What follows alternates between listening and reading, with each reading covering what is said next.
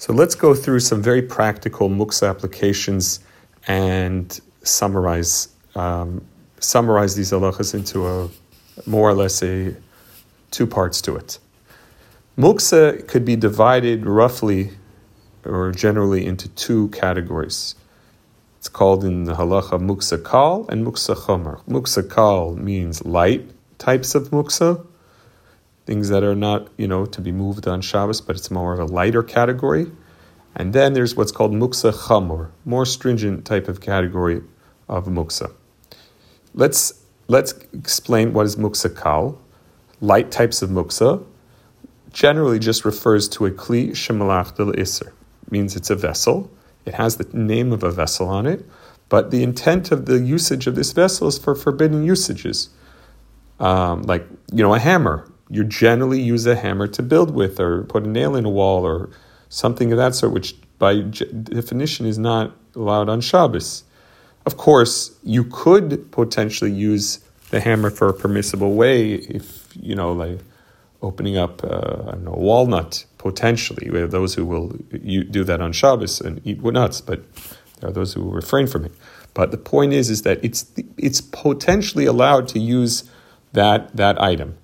Um, okay, or um, so now, if it's called kli shemlachta leiser, it's called a it's a light degree muksa. You can move it, as halacha says in chapter three hundred eight of Shabbos for the tzarch gufoy or mekami. You can use it if you need its permissible usage. You're going to use it for a permissible way, or mikomo. It's in your place. You need the spot where it is. You can move it. Okay.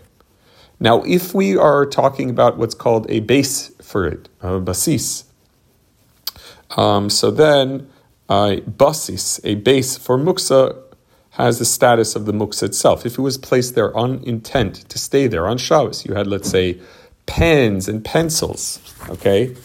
Um, and they were placed on a, I don't know, a plate, let's just say, for example, and it was intended to be there, so the plate has the status of the, the pen and pencil, that they're normally not supposed to be moved unless it is the need of the spot or the need of the um, the need of the uh, usage of it. Uh, let's say scissors, for example. Scissors is also look. You there's ways where scissors would be forbidden, how it could be used, but it could also be used in permissible ways. Um, so if it's used in a permissible way, you're not doing any malacha with it. So then it would be in the status of muksa kal, and it could be moved if you need to use it for a permissible usage, or if you um, or if you needed space. Um, another example of muksa kal would be a comb.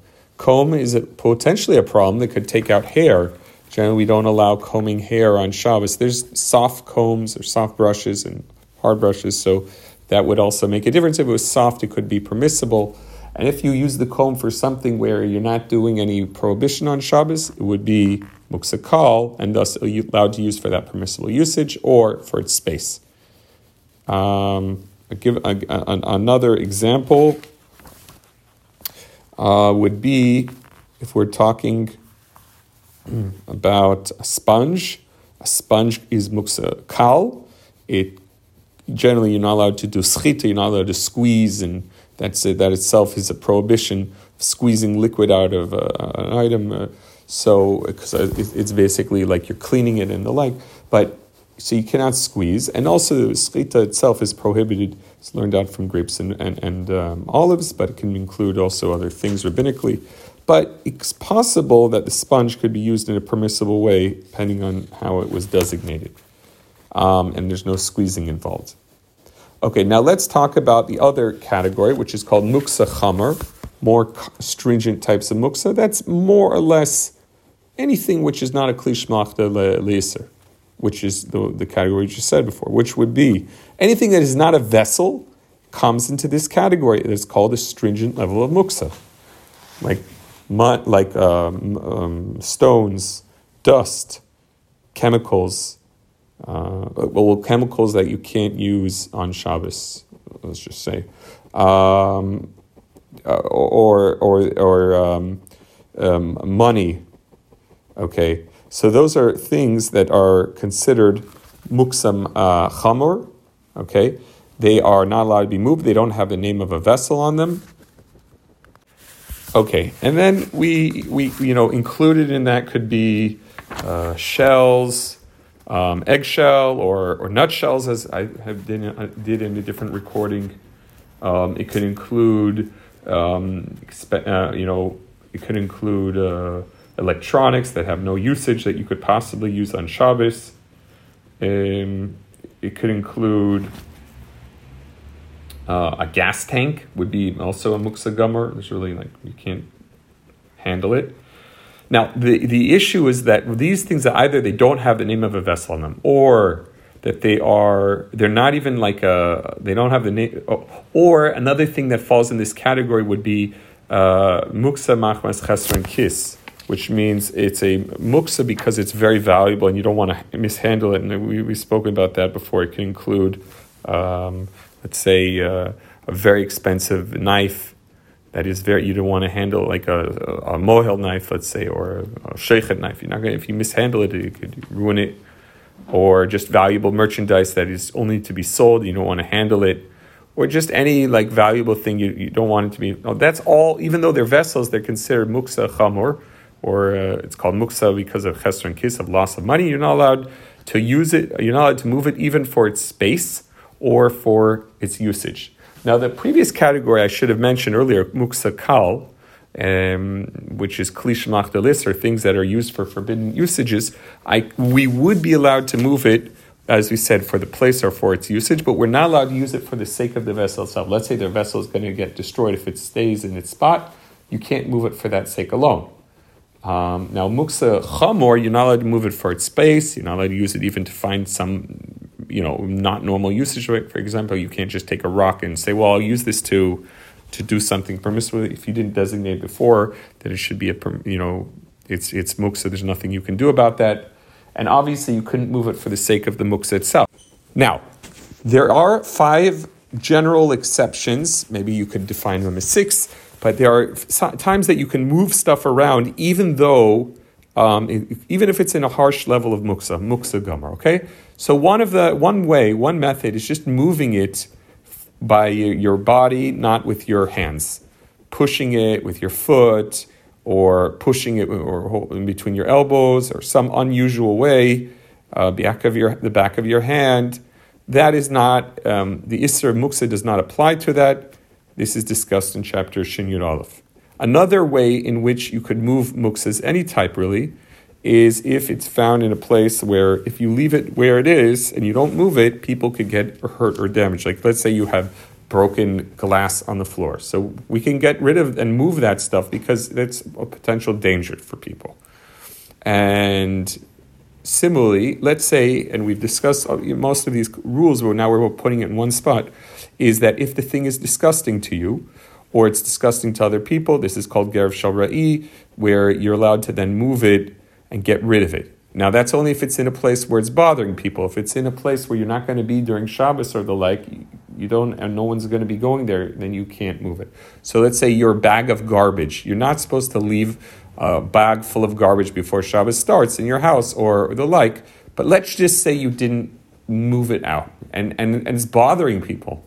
So even though the bag of garbage is real muksa, you're allowed to remove it out of the area where you are if that's goy to ease your Shabbos enjoyment and remove any uh, uncomfortable feelings. Uh, another option, another, um, the fourth uh, heter would be that you may tell a goy to move muksa with certain conditions. So what's this?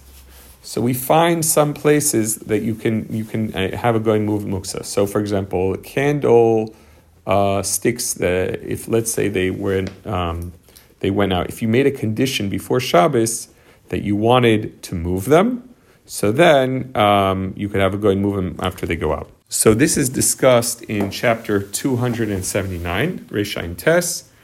It's in Shulchan Aruch of the Alter Rebbe, Sif Hey. There's an argument over there if you can make a condition, you want to light a bunch of candelabras for the meal, and then you, they're going to take up a lot of space. You want to move them afterwards. So generally, since they were lit before Shabbos started, it's a, it's a, it becomes a, a basis for the whole Shabbos. It's not allowed to be moved. Um, but if you make the condition that you only going to have it there, you know, you know, for the time that you need it, so it's some say it's allowed to be moved, some say it's not allowed to be moved. You know, Yeshemrim that it's not allowed to be moved. Toisis, for example, the condition doesn't help. And the minhag is the Ramah writes, and this is Alter Rebbe as well, that you can move move it through a goy, even if it was for the sake of it just not getting stolen. Um, and and and, and regarding relying on this opinion, we, we, we, we follow this approach. So that's another example. And sometimes you can have uh, muksa moved by a goy, and then we find also Another example where you can be uh, move would be where it's an akam hefsid, a loss involved, or when you're coming from the road and you're afraid to leave your muksa in its place. So you, you, you are staying in a hotel with the goyim. So in chapter Shin Aleph in Sif uh, Mem, Shulchan Aruch Rebbe, he also talks about this. Let's say you're you're in a place where there are goyim, and if you don't uh, hide the money in your, you know, under your clothes or something, carrying it in a, you know, under your clothes or so, they're going to take suspicion and basically your moving of the muksa just inside the house is just to prevent you from losing lots of money. Then it would be allowed in a uh, hefsid, in a big loss case. And the uh, the heter, however, is only if, of course, we know that if we wouldn't allow you, who knows what a person might come to if they would uh, not be allowed to do it, they might do a bigger isser. And lenient halacha, we would uh, be able to allow tiltul muksa if we're talking about hiding it, you know, from people from stealing, um, and then we can rely on that. So these are five examples of where you can move around muksas, even even more stringent levels of muksa, and um, even cases which normally would not be allowed. And then I'll finish off that there is what's called klish machvil heter. Klish machvil heter just means a vessel which is able to be used for permissible usage. Now, even that, it's not like you can just re- use it as you wish. There still are limitations. It's explained also in the Shulchan Aruch of the Alter Rebbe in chapter 308, Sif Zayin. He says that such vessels are not allowed to be moved for no reason whatsoever. In other words, you can only move, um, you know, maybe a fork, a knife, if it's, you know, or, or whatever, permissible usage, if you have a need to do. But just to move it for no reason, that's not allowed. Um, however, in Sif Yudzain, it brings down that for food and drink and for Sforim, that are you know that you you're allowed to read from, those can be moved even for no need whatsoever. So that's a very lenient um, category. And believe it or not, what we do see from there is that muksa can be quite confusing, and that even things, you know, like you can't just move needlessly a, cup for no need whatsoever. So there are lots of uh, points that person needs to pay attention to on in Shabbos, so he doesn't, you know, trans- transgress on the laws of muksa.